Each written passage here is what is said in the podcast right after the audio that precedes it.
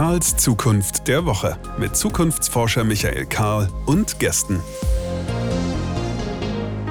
Hier ist Karls Zukunft der Woche. Herzlich willkommen und ich möchte die heutige Ausgabe mit einer Frage beginnen. Ist jetzt dreieinhalb Monate eine gute Zeit? Ist das schnell?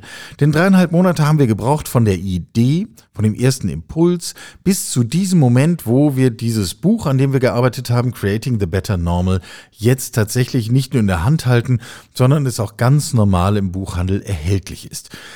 Wir wollten noch schneller sein. Wir wollten nach zweieinhalb Monaten fertig sein. Das haben wir nicht geschafft aus einer Vielzahl von Gründen. Gemessen an dem, was in der Branche der Verlage so üblich ist, gehen wir wahrscheinlich immer noch als recht zügig durchs Ziel. Details sind noch offen. Die Bestellzeiten bei Amazon sind noch absurd hoch. Das bringen wir noch irgendwie runter. Daran arbeiten wir. Details dieser Art sind noch offen. Aber das Wichtige ist, es ist insgesamt vollbracht. Creating the Better Normal. Und noch wichtiger ist, in den vergangenen Tagen haben die Autorinnen und Autoren zahlreiche Posts abgesetzt, Tweets abgesetzt, haben darüber berichtet, was sie geschrieben haben in diesem Buch, haben das zur Diskussion gestellt.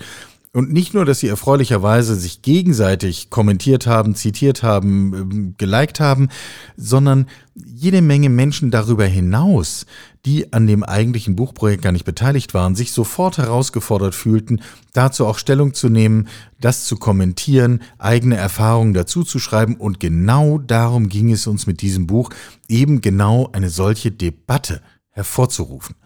Ich habe mir selber nochmal den Post hervorgeholt, den ich Ende März bei LinkedIn veröffentlicht habe, mit dem wir erstmals aufgerufen haben, sich an diesem Buch zu beteiligen. In diesem Post heißt es direkt zu Anfang, wir meinen, es ist jetzt Zeit, den Restart anzugehen. Natürlich weiß niemand, wie lange Pandemie und Ausnahmezustand noch anhalten werden. Aktuell greift eine gefährliche Müdigkeit um sich Unsere Geduld und Ausdauer werden auf die Probe gestellt. Das kann uns aber nicht davon abhalten, die Zeit nach der akuten Phase der Pandemie zu gestalten. Wir werden nicht mehr warten. Die Debatte um die künftige Normalität beginnt jetzt. Wenn ich das heute mit dreieinhalb Monaten Abstand lese, dann äh, kenne ich meine eigenen Texte zumindest so weit gut, da steckt auch eine Menge Ärger und Frustration und Aufregung dahinter, so schreibe ich dann. Ähm, und dieser Text geht dann weiter. Sicher ist, die Normalität in Unternehmen wird nach der Pandemie eine andere sein als zuvor. Sicher ist auch, es hängt allein von uns ab, aus unserem New Normal ein Better Normal zu machen. Sicher zum Dritten, wer sich erst dann sortiert, wenn Lockdown und Einschränkungen vorbei sind, verschenkt wertvolle Monate, die wir nicht haben. Und jetzt könnte man einwenden, na ja, es kommt ja noch eine vierte Welle, da haben wir ja noch mehr Zeit. Aber das Argument gilt natürlich nicht. Wir müssen jetzt dran. Wir haben die Beiträge 17 an der Zahl von ganz unterschiedlichen Autorinnen und Autoren in drei Abschnitte zusammengeführt in dem Buch. Ähm, den ersten haben wir überschrieben mit Was Arbeit und Zusammenarbeit ausmacht, wenn es uns um das Better Normal geht. Im zweiten Teil äh, haben wir Erfahrungen zusammengestellt. Was wir gelernt haben, steht drüber. Da geht es um persönliche Krisenerfahrungen, da geht es um Bildung, um Gastronomie, da geht es um Banking, da geht es um Robotik, da geht es um Social Media und um Marketing. Und die Autorinnen und Autoren beschreiben, reflektieren darüber, was sie erlebt haben, was das vor dem Hintergrund der alten Normalität ausmacht und wohin wir verantwortlich gestaltend uns eigentlich bewegen müssen und bewegen können und wie wir auch was wirklich Positives daraus machen können. Im dritten Teil haben wir beschrieben, was uns im Kern zusammenhält. Und da geht es um die Frage, wie wir eigentlich gesellschaftlich die Debatte darüber führen wollen, wo wir eigentlich hinwollen, wie eigentlich unser Zukunftsbild ist, auf das es sich hinzuarbeiten lohnt. Und da geht der Bogen von der politischen Diskussion über die EU, über die Frage, wie mediale Kommunikation eigentlich entsteht, über die Künste bis hin zur Philosophie. Zurück zum ersten Teil, Arbeit und Zusammenarbeit. Damit wollen wir uns nämlich heute auch in dieser Ausgabe von Karls Zukunft der Woche ein bisschen mehr beschäftigen. Fragen von physischem Arbeitsplatz, von Führung, von unternehmerischem Erfolg, nochmal Führung, New Work und am Schluss die Frage der Kommunikation. Ist eigentlich Videokonferenz die allgegenwärtige im Moment auch nur eine Brückentechnologie und wenn ja, was kommt eigentlich danach? Natürlich müssen wir in dieser Ausgabe von Karls Zukunft der Woche mit einem der Autoren und Autorinnen reden. In diesem Fall hat es einen Autoren getroffen, ganz schlicht. Wir haben mit dem angefangen, dessen Beitrag auch ganz vorne steht. Harald Fortmann wohnt in Hamburg, war ein Digitalunternehmer sehr früher Stunde, hat nicht nur sein eigenes erstes Unternehmen mit 23 gegründet, war Geschäftsführer von AOL Deutschland, von Pixelpark, hat diverse andere Dinge auch gemacht, bevor er, knapp zehn Jahre ist es her, sich dem Thema Personal verschrieben hat und sich inzwischen als Personalberater darum kümmert, mit Unternehmen, mit Teams, mit Personen Entwicklung zu gestalten. Und da sind wir ja genau bei dieser Frage von Creating the Better Normal. Er hat unter anderem ganz praktisch aus Projekten berichtet, die er macht derzeit, wo also die Corona-Erfahrungen nicht nur theoretische Erkenntnisse sind, sondern direkt in praktisches Handeln münden. Eines dieser Projekte, von denen er sprach, bezieht sich auf den Wandel beim Thema Führungskräfte. Wir sehen das gerade in einem aktuellen Mandat, wo wir auch äh, eine Restrukturierung machen, äh, Corona-bedingt, ähm, also nicht wirtschaftlich, sondern eben genau aus diesem Grund heraus, dass man gemerkt hat in Corona, dass man eigentlich nicht richtig aufgestellt ist im, Führungsverhältnis. Und wir, äh, die 14 äh, Führungskräfte der, der, des zweiten Levels, ich kann dir jetzt schon sagen, also die gehen durch ein komplettes Verfahren bei uns, wie wenn sie sich also um die Stelle neu bewerben müssten. Ich kann dir jetzt schon sagen, dass zwei Drittel davon keine Führungskräfte sind, die das Unternehmen für die Zukunft braucht. Und die haben in der Vergangenheit keine schlechte Arbeit geleistet, aber sie werden keine gute Arbeit in der, in der Zukunft leisten. Und wenn das nicht ein schwerwiegender Schritt in Richtung eines Better Normal ist, zwei Drittel der Führungsmannschaft auszutauschen, in diesem konkreten Fall muss man das jetzt gar nicht künstlich beschönigen, weil die Einzelnen gar nicht ihren Job verlieren. Es geht gar nicht darum, jemanden auf die Straße zu setzen, sondern Rollen und Funktionen zu finden, um sich insgesamt besser aufzustellen. Und da sind wir bei sehr spannenden Fragen, zumal wenn wir tatsächlich auf praktische Erfahrungen und Umsetzungsprojekte zurückgreifen können. Deswegen also Gespräch mit Harald Fortmann. Und bevor wir das Gespräch hier starten, vielleicht noch die kleine Anmerkung, natürlich ist das aufgezeichnet. Die Aufzeichnung fand morgens um acht statt. Ich sage das nicht, um irgendwie Punkte dafür zu bekommen, so früh am Tag schon Interviews aufzuzeichnen, die Tatsache, dass es morgens um acht ist, spielt im Laufe des Gesprächs eine Rolle. Und deswegen wollte ich nur, dass ihr alle das Setting halbwegs vor Augen habt, wenn wir jetzt direkt einsteigen. Und wie steigt man ein? Man begrüßt sich freundlich. Also, Harald, schön, dass du da bist. Hallo, lieber Michael. Du hast in dem Beitrag in Creating the Better Normal diesen schönen Satz geschrieben, es gibt keinen Arbeitsplatz mehr. Und das war jetzt nicht sozusagen die äh, fatalistische Vorhersage, dass es keine Arbeitsverhältnisse mehr gibt, sondern wir reden über den physischen Arbeitsplatz. Aktuell lesen wir ganz unterschiedliche Meldungen in diesem Kontext. Wir lesen Unternehmen, die sagen, Homeoffice super, behalten wir bei, flexibles Arbeiten. Wir lesen über andere, die sehr konkret Ansagen machen und sagen, ab dann habt ihr alle wieder im Büro zu erscheinen. Wie ist insgesamt deine Einschätzung der Lage? Ist das wirklich diese Verpflichtung, im Büro zu erscheinen, ist das eigentlich was, was schon vorbei ist?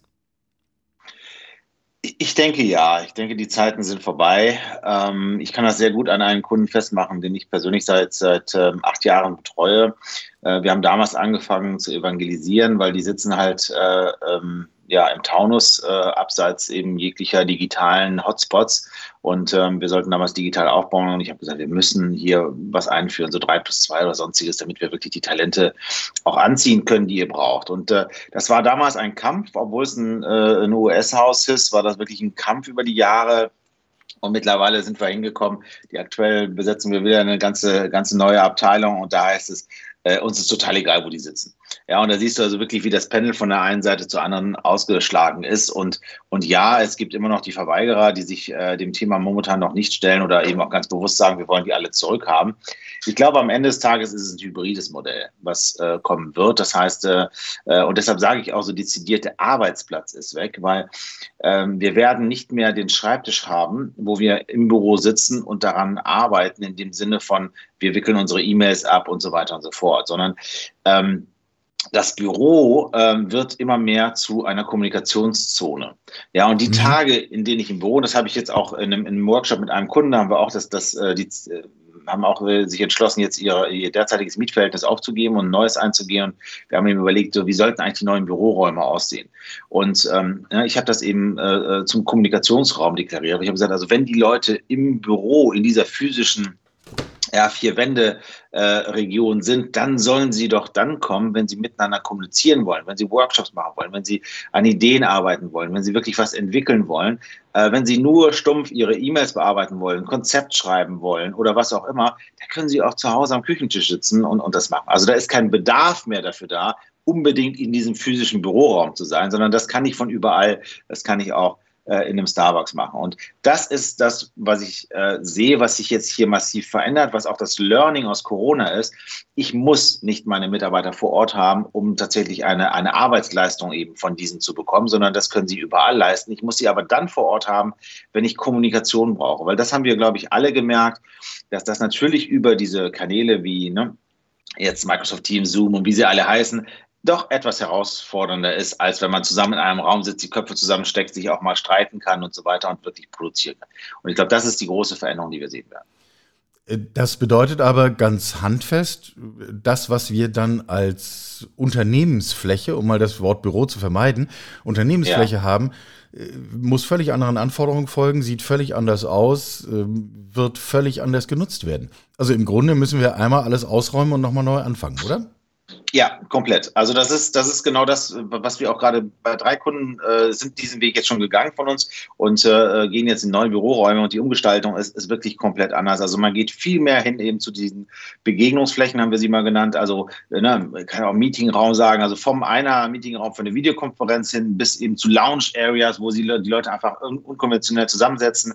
Wichtig sind, ähm, und da haben auch die, die, die Möbelhersteller, ob das ein USM ist, ein Vitra ist, die haben alle schon darauf reagiert. Die haben also sehr viele äh, mobile Möbelkonzepte mittlerweile, wo man eben auch schnell mal was verstellen kann und diese, diese Begegnungsflächen auch verändern kann aufgrund der Größe oder des Bedarfs, der gerade da ist, sodass wirklich auch diese, diese Arbeitsatmosphäre, diesen, auch dieser innovative Geist eigentlich geweckt wird. Und das kann eine Riesenchance auch für, wieder für die deutsche äh, Industrie auch sein, ne, die ja doch in der digitalen Transformation so ein bisschen hinten angeblieben ist ähm, jetzt auch wieder äh, das, den, den Kern eigentlich, den wir haben, diesen Kompetenzkern, dieser Innovationskern, den wir der, in Deutschland ja eigentlich maßgeblich geprägt hat, da auch wieder rauszukitzeln äh, durch diese veränderten Arbeitsformen.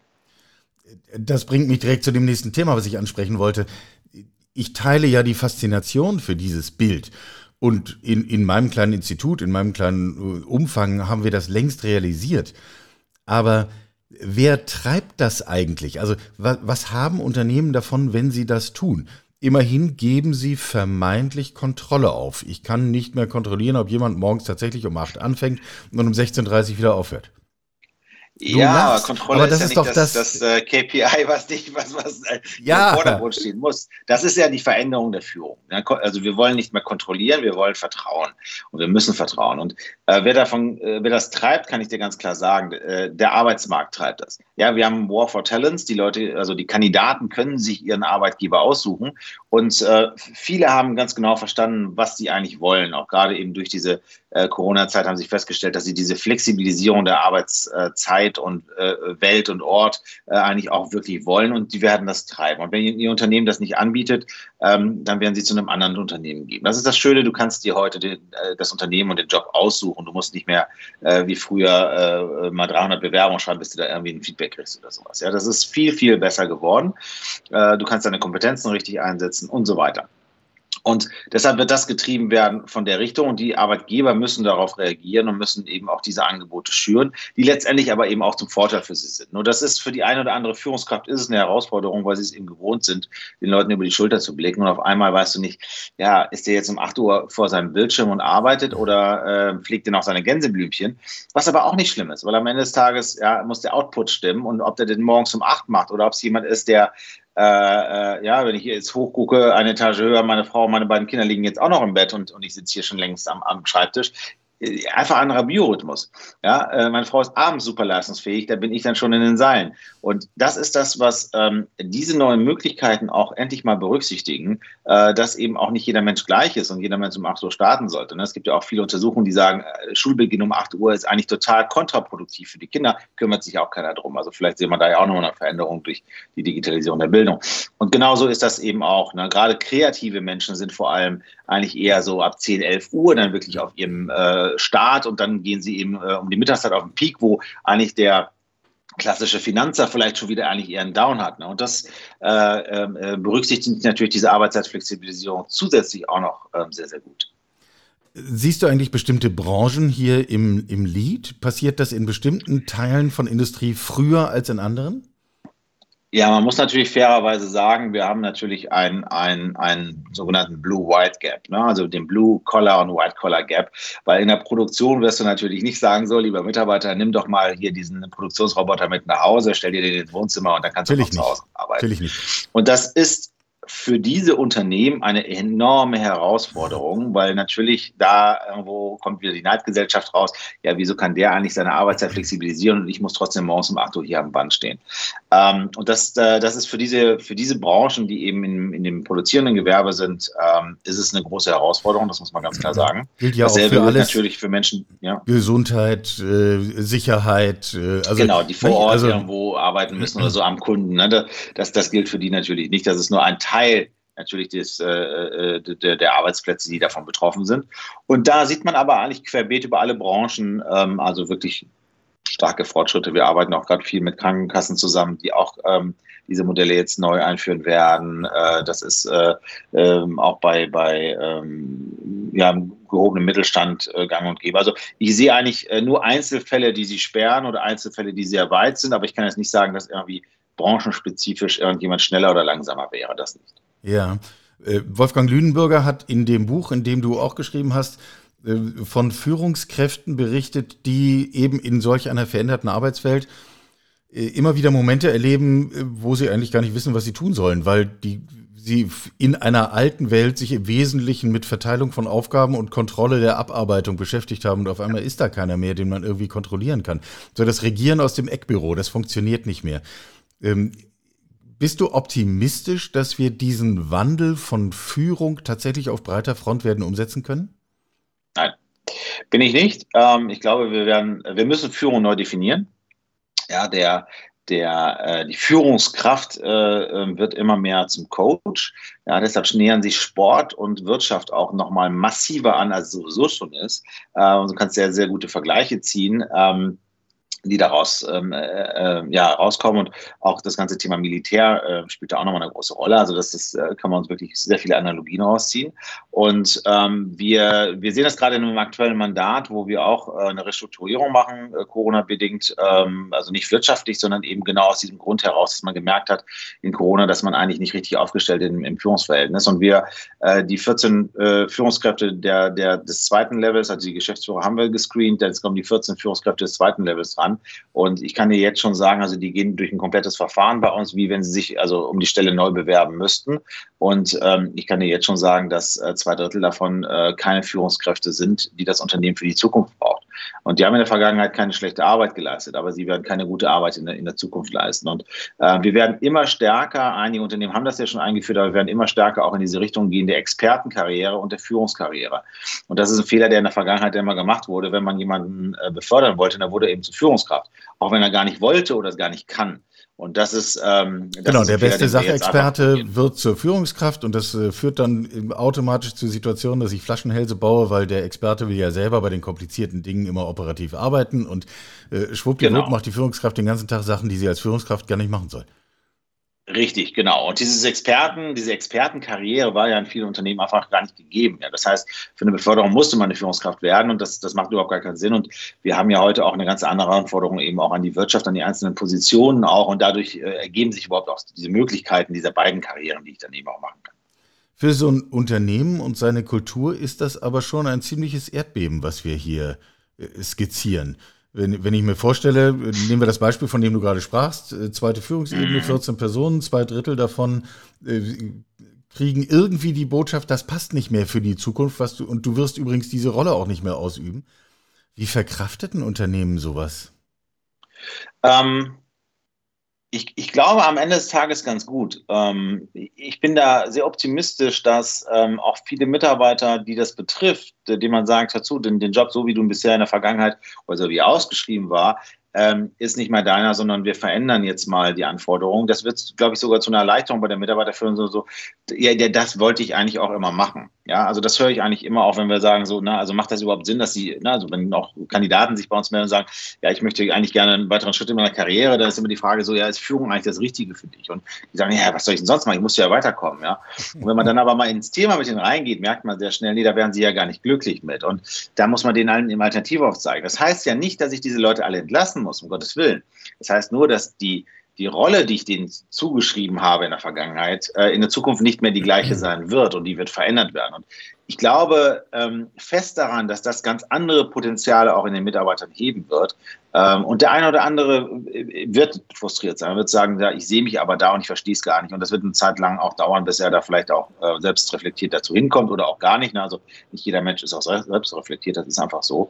Aber wie bei jeder Transformation äh, gibt es Verluste. Ja? Und die darf ich aber nicht scheuen. Das war auch bei einer, bei einer der digitalen Transformation vor Corona so wir mussten immer wieder äh, auch Führungskräfte überzeugen, zu sagen, so, ja, du wirst einen Teil deiner Mitarbeiter verlieren. 10 bis 20 Prozent sind nicht unüblich. Ähm, du kannst versuchen, sie mitzunehmen, du musst sie aber nicht um jeden Preis mitnehmen. Wer nichts mitziehen möchte und wer diese Transformation nicht eingehen möchte, der ist einfach nicht am richtigen Platz. Und ähm, das müssen wir, davon müssen wir uns verabschieden. Auch das ist unternehmerische Verantwortung für mich, die richtigen Leute zu haben, weil am, letzten, äh, am Ende des Tages ähm, ist der Unternehmer oder der, der Geschäftsführer, der Manager äh, dafür zuständig, dass es dem Unternehmen als Ganzes gut geht und eben die Mehrheit der Mitarbeiter dann auch eine Zukunft dort sieht. Das ist für mich unternehmerische Verantwortung und nicht der Einzelfall, den ich mir da anschaue. Ja. Wie würdest du eigentlich die Veränderung im Verhältnis, also äh, gehen wir da mal tiefer rein, im, im Verhältnis zwischen dem einzelnen Arbeitnehmer und dem klassischen Arbeitgeber beschreiben? Also platt gesagt ist doch jemand, der immer nur im Homeoffice sitzt, immer nur einen Mausklick vom nächsten Arbeitgeber entfernt. ähm, ja, das ist, eine, das ist, eine, gute Betrachtung. Im, Im, Prinzip ja. Also ähm, du wirst Unternehmensloyalität anders definieren müssen, als, als es früher war. Ne? Früher ja, hast du genau, natürlich diesen Team Spirit gehabt, du hast, genau, du hast die Möglichkeit gehabt, natürlich auch durch die, allein durch die Unternehmensgestaltung, so ein gewisses Corporate Branding, ne, Employer Branding auch erlebbar zu machen. Äh, das, ähm, äh, das wird jetzt mit anderen ja, und du hast diese ganzen, sein. Und, diese ja. ganzen Trägheitsfaktoren von, wenn du mal deine Kaffeetasse da erst hingeräumt hast und äh, ja. de, dein, dein Gummibaum da seit, also ich will mich da gar nicht drüber erheben, aber wir haben doch klassisch Instrumente, wo Menschen sich da einrichten und dadurch dann die Hürde relativ groß wird zu sagen, okay, jetzt gehe ich ja. woanders hin. Und das ja, geben das wir doch gerade auf breiter Front auf das hatte ich gerade erst auch, auch bei, im, Rahmen einer Umstrukturierung, dass der Kunde äh, mir sagte so, ja, und denken Sie dran, unsere Mitarbeiter brauchen ja auch immer ihre Heimat. Und dann habe ich gesagt, ja, das ist, das ist alles richtig. Und genau das ist das eben, wenn du dein Büro hast und eine Abteilung und deinen Chef, das war so ein bisschen deine Heimat und das war irgendwie äh, muckelig und schön. Und äh, ich, ich bin auch nicht der, der größte äh, ähm, Freund von, äh, gibt den Leuten keinen festen äh, Schreibtisch mehr im Büro, sondern ne, die haben einen Container und den schieben sie dann nächsten Arbeitsplatz. Das ist auch nicht immer produktiv. Also da muss man schon sehen, wie es funktioniert. Ähm, da habe ich einen super Interview mal mit dem USM-Designchef äh, geführt, weil das ist wirklich eine Herausforderung. Aber ähm, äh, Loyalität und Employer Branding muss, muss jetzt einfach mit neuen Faktoren einfach definiert werden. Und du musst die Mitarbeiter äh, eben, die kannst du auch viel mehr begeistern und halten, dadurch, dass du denen vertraust, dass du sie, dass du denen Anerkennung schenkst, dass du wirklich die Arbeit, die sie, die sie machen, schätzen äh, lernst und, und würdigst und ähm, denen auch äh, Weiterentwicklungsmöglichkeiten anbietest. Also die Rolle der, der HR-Abteilung wird auch neu definiert und wird äh, hoffentlich auch bei den, bei den Unternehmensführungen endlich mal verstanden als äh, wichtige Abteilung, weil das ist äh, eine der wichtigsten Abteilungen, die wir für die Zukunft brauchen, äh, ist nämlich die HR-Abteilung, nicht im Sinne von administrativer HR, sondern tatsächlich von Personalentwicklung Versicherungs-HR. Äh, ja, sag mal zwei Sätze mehr dazu, denn ich meine, ein Seminar, das kann ich ja einfach so buchen oder ich gucke mir einfach YouTube-Filme an. Genau, aber wie, was, was haben wir heute? Heute wird irgendwie ein Seminarangebot äh, veröffentlicht, dann wird den Mitarbeitern gesagt, du hast ein Budget von X, du kannst dir irgendwas aussuchen und dann machen sie irgendwie Makramee oder sticken mit, mit, mit Elisabeth oder sonst irgendwas. Darum geht es ja gar nicht, sondern es geht ja darum, Potenziale zu definieren, äh, Mitarbeitern eben auch zum Beispiel durch eine Personaldiagnostik wirklich äh, zu verstehen, die Stärken und die, die nicht ausgeprägten Stärken rauszufinden und äh, die dann zu unterstützen. Und das ist genau das, was ich auch meine, die Führungskraft wird zum Coach. Der Coach erkennt, äh, genau, wo die Schwächen eines Mitarbeiters sind, äh, die er einfach noch aufbauen kann, um sie zu Stärke zu machen. Ne? Also ich kann nur die Empfehlung geben, ja, schaut euch Ted Lasso an ähm, auf Apple TV, diese Serie, die ist genau, also spiegelbildlich für genau das Ding. Ne? Ein Footballtrainer trainiert einen englischen Fußballclub, hat keine Ahnung von Fußball, aber äh, sagt auch, I can teach any sport, I'm a coach. Und genau das ist es. Das muss die Führungskraft sein. Also Ted Lasso ist für mich das Spiegelbild der neuen Führungskraft, nämlich genau zu entdecken, so, hey, was tickt bei demjenigen nicht richtig oder warum kommen zwei Leute nicht miteinander klar und wie kann ich die so ausspielen, dass es auf einmal funktioniert. Und ähm, ich glaube, das wird ein Riesenspaß sein, auch für viele der, der, Führungskräfte, die sich wirklich auch solche sehen, nämlich einen Mitarbeiter in die Hand nehmen und zu entwickeln. Das ist ja eigentlich, was Führung heißt und nicht kommandieren. Ähm, und da, äh, da wird es ganz, ganz neue Potenziale geben. Und genau so äh, kriegst du auch die Anerkennung der Mitarbeiter, die sagen, ich werde hier wertgeschätzt, ich habe hier, ich lerne hier immer weiter was, ich kann auch mal andere Aufgaben übernehmen, als immer das Gleiche. Das, ne? Wir gehen auch weg von den Org-Charts. Äh, ähm, ich habe vor Jahren schon mal mit einem Telco-Konzern das ganze Thema Liquid Org-Chart, habe ich das genannt. Ich habe da einfach kleine Wasserbubbles gemacht, die immer hin und her schwammen und wir haben äh, die Aufgaben neu verteilt, damit die Leute auch was Neues lernen und nicht total einen Bohrort bekommen, weil sie seit zehn Jahren das Gleiche machen. Und dann natürlich auch mal sagen, so, ich streiche jetzt die Segel, weil ich komme ja im Leben ja nicht weiter. Ja, ja. Gut, also heute Abend haben wir dann schon was vor. Wir müssen Ted Lasso gucken. Ähm, ja. Wenn wir das konsequent weiterdenken, müssten wir uns dann nicht eigentlich auch von der Vorstellung verabschieden, dass Menschen sich mit ihrem vollen Leben, ihrer vollen Aufmerksamkeit, Arbeitszeit an genau ein Unternehmen binden? Also steht nicht eigentlich auch diese Bindung zwischen Arbeitgeber und Arbeitnehmer unter Druck? Total, seit Jahren schon. Ne? Also diese, diese Karriere, also ich habe einer meiner besten Freunde ist eigentlich seit äh, Abschluss des Studiums bei einem Unternehmen und da dachte man ja, warum soll ich woanders hingehen, äh, diesen Marktführer in meinem Bereich? Und da sage ich, ja, du hast seit, seit 25 Jahren nichts anderes gemacht, du machst den gleichen Job seit 25 Jahren, du musst da total fertig sein. Ja? Ähm, ich, also ich denke, bestimmte Unternehmen werden in der Lage sein, Mitarbeiter langfristig zu binden, indem sie immer wieder neue Aufgaben verteilen. Und das sind natürlich auch größere Häuser, sind natürlich prädestinierter. Da kann man mal einen Mitarbeiter drei Jahre nach Brasilien schicken, dann übernimmt er wieder, was weiß ich, vielleicht die Geschäftsführung im äh, Subunternehmen oder sonstiges. Also das ist natürlich die große Chance. Für die kleinen mittelständischen Unternehmen ist es eine größere Herausforderung. Ähm, und da muss man gucken, ob man eben Abteilungswechsel oder sonstiges machen kann oder einfach mit der neuen Realität zu leben, dass die, äh, äh, dass die Mitarbeiter äh, oftmals eben drei Jahre bleiben und dann eben wechseln. Mir hat ein, ein Kandidat, den ich mal betreut habe, der war 18 Jahre bei der Deutschen Telekom und ähm, der wollte, ist dann da raus äh, aufgrund eines dieser Restrukturierungsprogramme und hat gesagt, so jetzt mache ich fünf mal drei äh, was können wir zusammen machen? Da habe ich gesagt, was ist denn jetzt fünf mal drei? Der hat gesagt, ja, ich mache jetzt äh, drei Jahre in einem Unternehmen und das fünfmal hintereinander und dann überlege ich, was ich dann will. Weil ich möchte im ersten Jahr verstehen, was die machen, äh, das alles lernen, im zweiten Jahr eine Strategie entwickeln, im dritten Jahr schauen, dass ich sie auf die Straße bringe. So, und dann kann es jemand anders machen und das möchte ich dreimal, äh, also fünfmal hintereinander machen, damit ich wirklich für mich auch ein Learning habe und eben äh, genau sehe, wo sind meine Stärken und so weiter und so fort. Ähm, fand ich phänomenal. Der ist jetzt mittlerweile im ähm, im dritten Unternehmen, in dem zweiten Unternehmen, wo er das jetzt macht, er ist beim ersten tatsächlich äh, nicht drei, sondern fünf Jahre geblieben, ähm, aber trotzdem mit der, mit der Strategie, ähm, weil einfach so viel auch Umbruch dort war. Und das ist ein Trend, den ich ganz klar auch auf dem Markt sehe, auch beim Wunsch der Kandidaten, mit denen wir ja auch täglich sprechen. Äh, das ist, äh, das ist wirklich dieses, ich brauche eine Weiterentwicklung, ich will was lernen. Also das lebenslange Lernen, was wir jetzt ja auch den Leuten aufoktroyieren und sagen so, das ist wichtig für deine Zukunft. Viele Menschen wollen das auch und sagen auch, klar, ich finde das toll, was Neues zu lernen, ich bin neugierig und das müssen wir bei allen Mitarbeitern rauskitzeln. Das ist ähm, für die neue Arbeitswelt so unglaublich wichtig und wenn ich diese Mitarbeiter nicht habe, dann habe ich auch wirklich ein Problem im Unternehmen. Reden wir eigentlich die ganze Zeit über Elitenphänomene von hochqualifizierten Führungskräften, Fachexperten, ähm, Programmierern, äh, was auch immer? Oder gilt das, was wir jetzt miteinander bereden, genauso auf der Ebene des äh, einfachen Bankkaufmanns, der, der, der, einfachen Sachbearbeiterin? Also äh, ist das levelabhängig? Also eigentlich nein. Ähm, ja, also ich glaube, der Wunsch auch nach Weiterentwicklung ist auch bei, bei vielen Menschen einfach gegeben. Nicht bei jedem natürlich, aber bei vielen Menschen. Äh, und wir reden natürlich äh, im Prinzip oder im Kern natürlich über diese sogenannten elitären Schichten, also diese Wissensmitarbeiter. Äh, auf der anderen Seite muss man sagen, die anderen Mitarbeiter verschwinden ja auch nach und nach. Ja, also, äh, also das, das Märchen, dass wir einen, einen Bankkaufmann noch in Zukunft brauchen werden, ich bin selbst gelernter Bankkaufmann und bin froh, dass ich nicht mehr in dieser Branche bin, ja, äh, sehen wir ja gerade. Was passiert gerade mit der Commerzbank, mit der Deutschen Bank? Ne? Die Filialen werden ja. abrasiert und so weiter.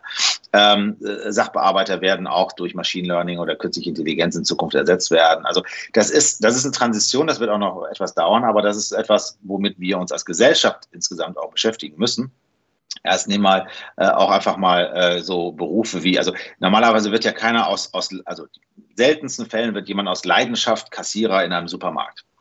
Ja, sondern das macht man einfach, weil man vielleicht einfach ähm, auch nicht, anders, nicht, nicht viel anderes kann und äh, weil man seine Miete zahlen muss und so, ja. Ja, genau. Genau. Und die Frage ist, was macht man mit diesen Menschen? Ja? Also wir müssen uns grundsätzlich die Frage stellen nach, äh, nach dem, nach dem äh, bedingungslosen Grundeinkommen eben für jedermann oder wir müssen uns überlegen, so wie können wir eben solche Menschen auch helfen, neue Berufe zu entdecken, äh, neue Fähigkeiten zu erlangen und so weiter. Und das wird nicht mit einem passieren. Und das ist, glaube für mich ist das die größte äh, gesellschaftliche Herausforderung dieses Jahrhunderts, äh, ist eben, wie können wir äh, durch diese digitale Transformation, die wir in der Gesellschaft haben werden, äh, die Menschen mitnehmen, die eben nicht äh, in dieser sogenannten Eliteblase da eben unterwegs sind. Also können wir, manche Menschen werden wir dahin erziehen können, indem wir ihnen bessere und mehr Bildung geben, andere werden werden wir aber auf der Strecke lassen müssen. Und das ist, äh, das ist äh, eine gesellschaftliche Herausforderung, die eigentlich noch keiner so wirklich erfasst hat, was das äh, bedeutet. Ja, äh, wenn wir uns, ich neige ja zum hemmungslosen Optimismus, aber äh, wenn wir uns anschauen, wie wir uns jetzt durch die Krise gearbeitet haben, und dass die unter anderem spontan dazu geführt hat, dass die gesellschaftliche Schere eben weiter auseinandergeht und nicht dichter zusammen. Ich bin im Moment nicht bereit, uns ein besonders gutes Zeugnis auszustellen für diese Herausforderung. Ähm, nein, wäre ich grundsätzlich auch nicht. Ähm, das, da gebe ich dir vollkommen recht. Und ähm, auch unsere Politik hat sich ja nicht wirklich mit Meriten da überschüttet, jetzt auch äh, durch diese Salamitaktik, die dort gemacht wurde. Wir brauchen mutige, mutige Politiker, wir brauchen mutige äh, Wirtschaftsträger, wir brauchen mehr Joe Kesers. Ja? Joe Keser ist für mich ähm, ein Paradebeispiel eines, eines politischen Managers, der eben auch seine ganz klare Meinung auch zu politischen Themen äußert. Und ich wünschte mir, dass Menschen wie er in die Politik gehen würden, äh, um wirklich das Land zu gestalten. Ähm, weil das brauchen wir. Wir brauchen nicht mehr die Politiker, die ihre Spielchen äh, treiben, sondern wir brauchen Gestalter. Ähm, und interessanterweise, wenn du mal über die Grenzen schaust, ähm, andere Länder schaffen das. Ähm, auf der Veranstaltung DLD, äh, die haben ja eine, eine hervorragende Hand, die richtigen Leute da auch auf die Bühne zu bringen. Ähm, und ähm, auf dem DLD Europe hatte ich mal auch eine, eine Dame kennengelernt, die eben äh, für die Stadt Barcelona als Chief Digital Officer arbeitet. Die kommt eigentlich ja, aus der Wirtschaft. Francesca Bria. Ja, genau, du kennst sie auch. Ja, und ja. Äh, das sind halt einfach, äh, ne, die kommt aus der Wirtschaft und sagt einfach, ich möchte auch meinem Land dienen. Und auch in Italien gibt es äh, auch. Äh, und der möchte man sich auch nicht in den Weg stellen, nicht? Also ich meine, die ist ein derartiges Energiebündel, das ist unglaublich. Ja, das ist der Hammer. Ja, und in Italien gibt es denselben Typen, der auch gesagt hat, ich habe jahrelang für Amazon, für Google und so weiter gearbeitet. Ich will meinem Staat dienen. Und es gibt diese Menschen, die wirklich auch noch äh, daran glauben, dass sie in der Politik was verändern können und dass sie sagen so, ne, ich möchte auch mal für mein Land einige Jahre arbeiten und gehe dann wieder zurück in die Wirtschaft oder sonstiges. Und heute haben wir Politikerkarrieren oder Wirtschaftskarrieren. Ja, ganz, ganz selten, dass mal ähm, was anderes da stattfindet. Und, und diese Ebene sollten wir fördern, weil das, das, das brauchen wir. Das wäre tatsächlich äh, äh, aus meiner Sicht äh, das Hilfsmittel, eben auch nach, nach vorne denken zu können. Ähm, wir müssen weg von diesem, nein, nein, du musst erst mal 20 Jahre in der Partei sein, um überhaupt irgendwas zu werden. Ja, warum nicht äh, ein Kanzler, eine Kanzlerin ähm, bekommen, die von ganz woanders herkommt, äh, äh, oder wirklich äh, ein, ein, ein, ein, ein, ein Minister, ein Wirtschaftsminister, ne? also Joe Keser zum Wirtschaftsminister. Mein Gott, was hätte das für einen Durchbruch? Ja, also es wäre unglaublich. Das würde solche Veränderungen dann nach sich ziehen, wenn er in der Lage ist, da auch die, den Kern darunter, ne, die Lehmschicht, die ja auch in den Ministerien äh, existiert, zuhauf dann auch durchzubrechen. Aber äh, diese, diese neue Denke müssten wir eine, eigentlich auch in der Politik sehen, um dort erfolgreich zu sein. Ansonsten, ähm, ja, ähm, sieht es düster aus und momentan bin ich nach wie vor, also ich bin immer ein Optimist für Deutschland und für Europa, aber ich glaube, wir haben eine, eine solche tolle Historie und eigentlich im Kern wirklich so viele Kompetenzen, dass wir auch gegen China und USA in, in dieser Klemme äh, äh, eigentlich sehr, sehr viele Stärken ausspielen könnten. Sie werden nur momentan leider Gottes äh, zermahlen. Ja, um es mal ganz konkret zu machen, letzte, letzte Frage von meiner Seite. Wir haben jetzt von sehr großen Herausforderungen gesprochen. Was wäre eine sehr handfeste Frage, wo du sagen würdest, mit der sollten wir uns im kommenden Jahr beschäftigen, eine konkrete Antwort finden? Dann kommen wir zumindest mal einen entscheidenden Schritt voran. Ähm, auch das, kannst du mit einem kleinen Anfang. Äh, Arbeitszeit äh, oder Arbeitsgesetze insgesamt. Die Arbeitsgesetze sind jetzt mal ignoriert worden in der Corona-Zeit, weil ansonsten hätten die ganzen Homeoffices gar nicht stattfinden dürfen. Äh, nur die äh, Unternehmen müssen sich ja immer wieder der Realität stellen. Da spielt Datenschutz mit rein, da spielt das ganze Thema Mitarbeitersichtheit mit rein und so weiter.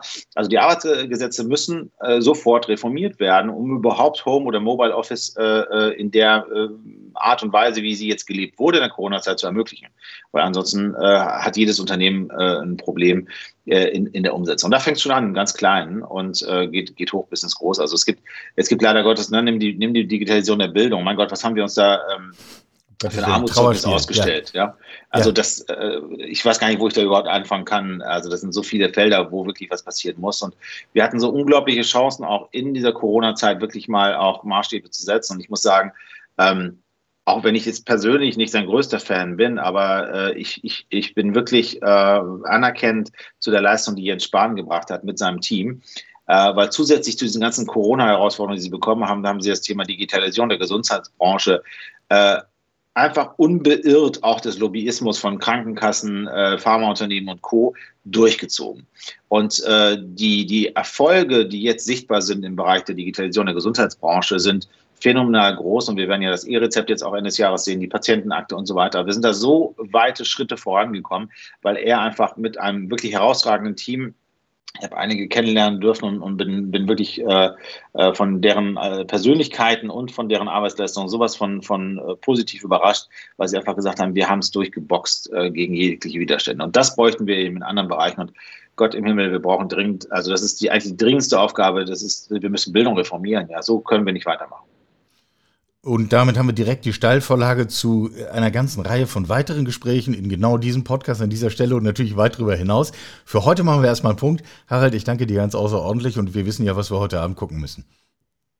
Genau, viel Spaß dabei. Äh, ich glaube wirklich, also wenn man das, äh, vielleicht muss man es zweimal sehen, aber man kann wahnsinnig viel daraus lernen und äh, das auch ruhig mal mit, mit den Mitarbeitern challengen und so. Ich glaube, das, das kann zu sehr, sehr fruchtbaren Diskussionen auch führen und auch mal hören, was wünschen sich eigentlich Mitarbeiter von ihrer Führungskraft oder von ihrem Coach.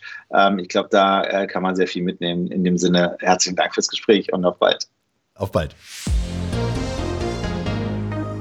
Soweit der Digitalunternehmer, Personalberater, Familienvater und noch tausend weitere Rolleninhaber Harald Fortmann aus Hamburg. Findet sich natürlich in unserem Buch. Mich würde interessieren, was ist eure Einschätzung dazu? Ist die Zeit des physischen Arbeitsplatzes wirklich vorbei? Und wenn ja, ist das was Gutes oder was Schlechtes? Wenn nein, ist das was Gutes oder was Schlechtes? Lass uns da ruhig darüber ins Gespräch kommen. Wir haben äh, gar nicht lange her mal eine kleine Infografik gemacht, findet sich auf karlszukunft.de unter der Rubrik Insights, nennt sich Workspace Brand Print. Und das spiegelt eine kleine Methode, wie man mit wenig Aufwand und eher unter spielerischen Umständen Schritt für Schritt ableiten kann aus der eigenen Unternehmensmarke, wie eigentlich ein geeignetes Setting für das eigene Unternehmensumfeld ist. Sehr spannend, lässt sich in kurzer Zeit mit dem Team durchspielen. Allerdings äh, seid gefasst, es gibt dann auch Ergebnisse. Und wenn man die Ergebnisse auf dem Tisch hat, dann muss man ja damit auch etwas machen. Also, lasst uns das ruhig nochmal diskutieren. Ähm, auf LinkedIn, auf Twitter, auf welchem Medium auch immer, öffentlich oder im persönlichen. Ich halte das schon für eine relevante Frage. Haben wir einen gemeinsamen Ort für Arbeit? Und wenn ja, wofür ist er eigentlich? Meine Annahme und auch unsere Lösung hier im Institut ist, er ist für Kommunikation. Hier im Institut ist ein Satz verboten und den habe nicht ich als Chef verboten, sondern den hat das Team verboten, nämlich der Satz, es ist mir hier zu laut wem es hier zu laut ist, der muss halt woanders hingehen. Der muss zum Beispiel ins Homeoffice gehen oder der muss sich irgendwo anders hinsetzen, sich eine öffentliche Bibliothek suchen. Da kann man dann in Ruhe arbeiten.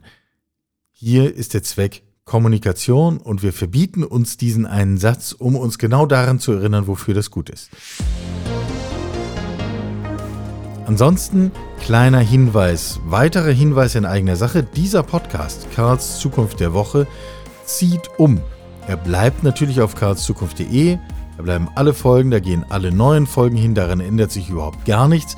Aber zusätzlich werden wir in Kürze anfangen, ihn auch bei Apple Podcasts, bei Spotify, bei Deezer und wie die Anbieter alle heißen, Google, YouTube, hast du nicht gesehen, öffentlich zu machen und ihn auch dort zur Verfügung zu stellen und ihn auch dort auszuspielen, weil wir zu der Überzeugung gekommen sind, dass wir in größerem Kreis diskutieren müssen und insofern können wir bald sagen, spread the news, spread the word, davon können wir alle nur profitieren. Nächste Woche hören wir uns wieder. Bis dahin, bleibt gesund. Sie hörten Karls Zukunft der Woche, ein Podcast aus dem Karl Institute for Human Future.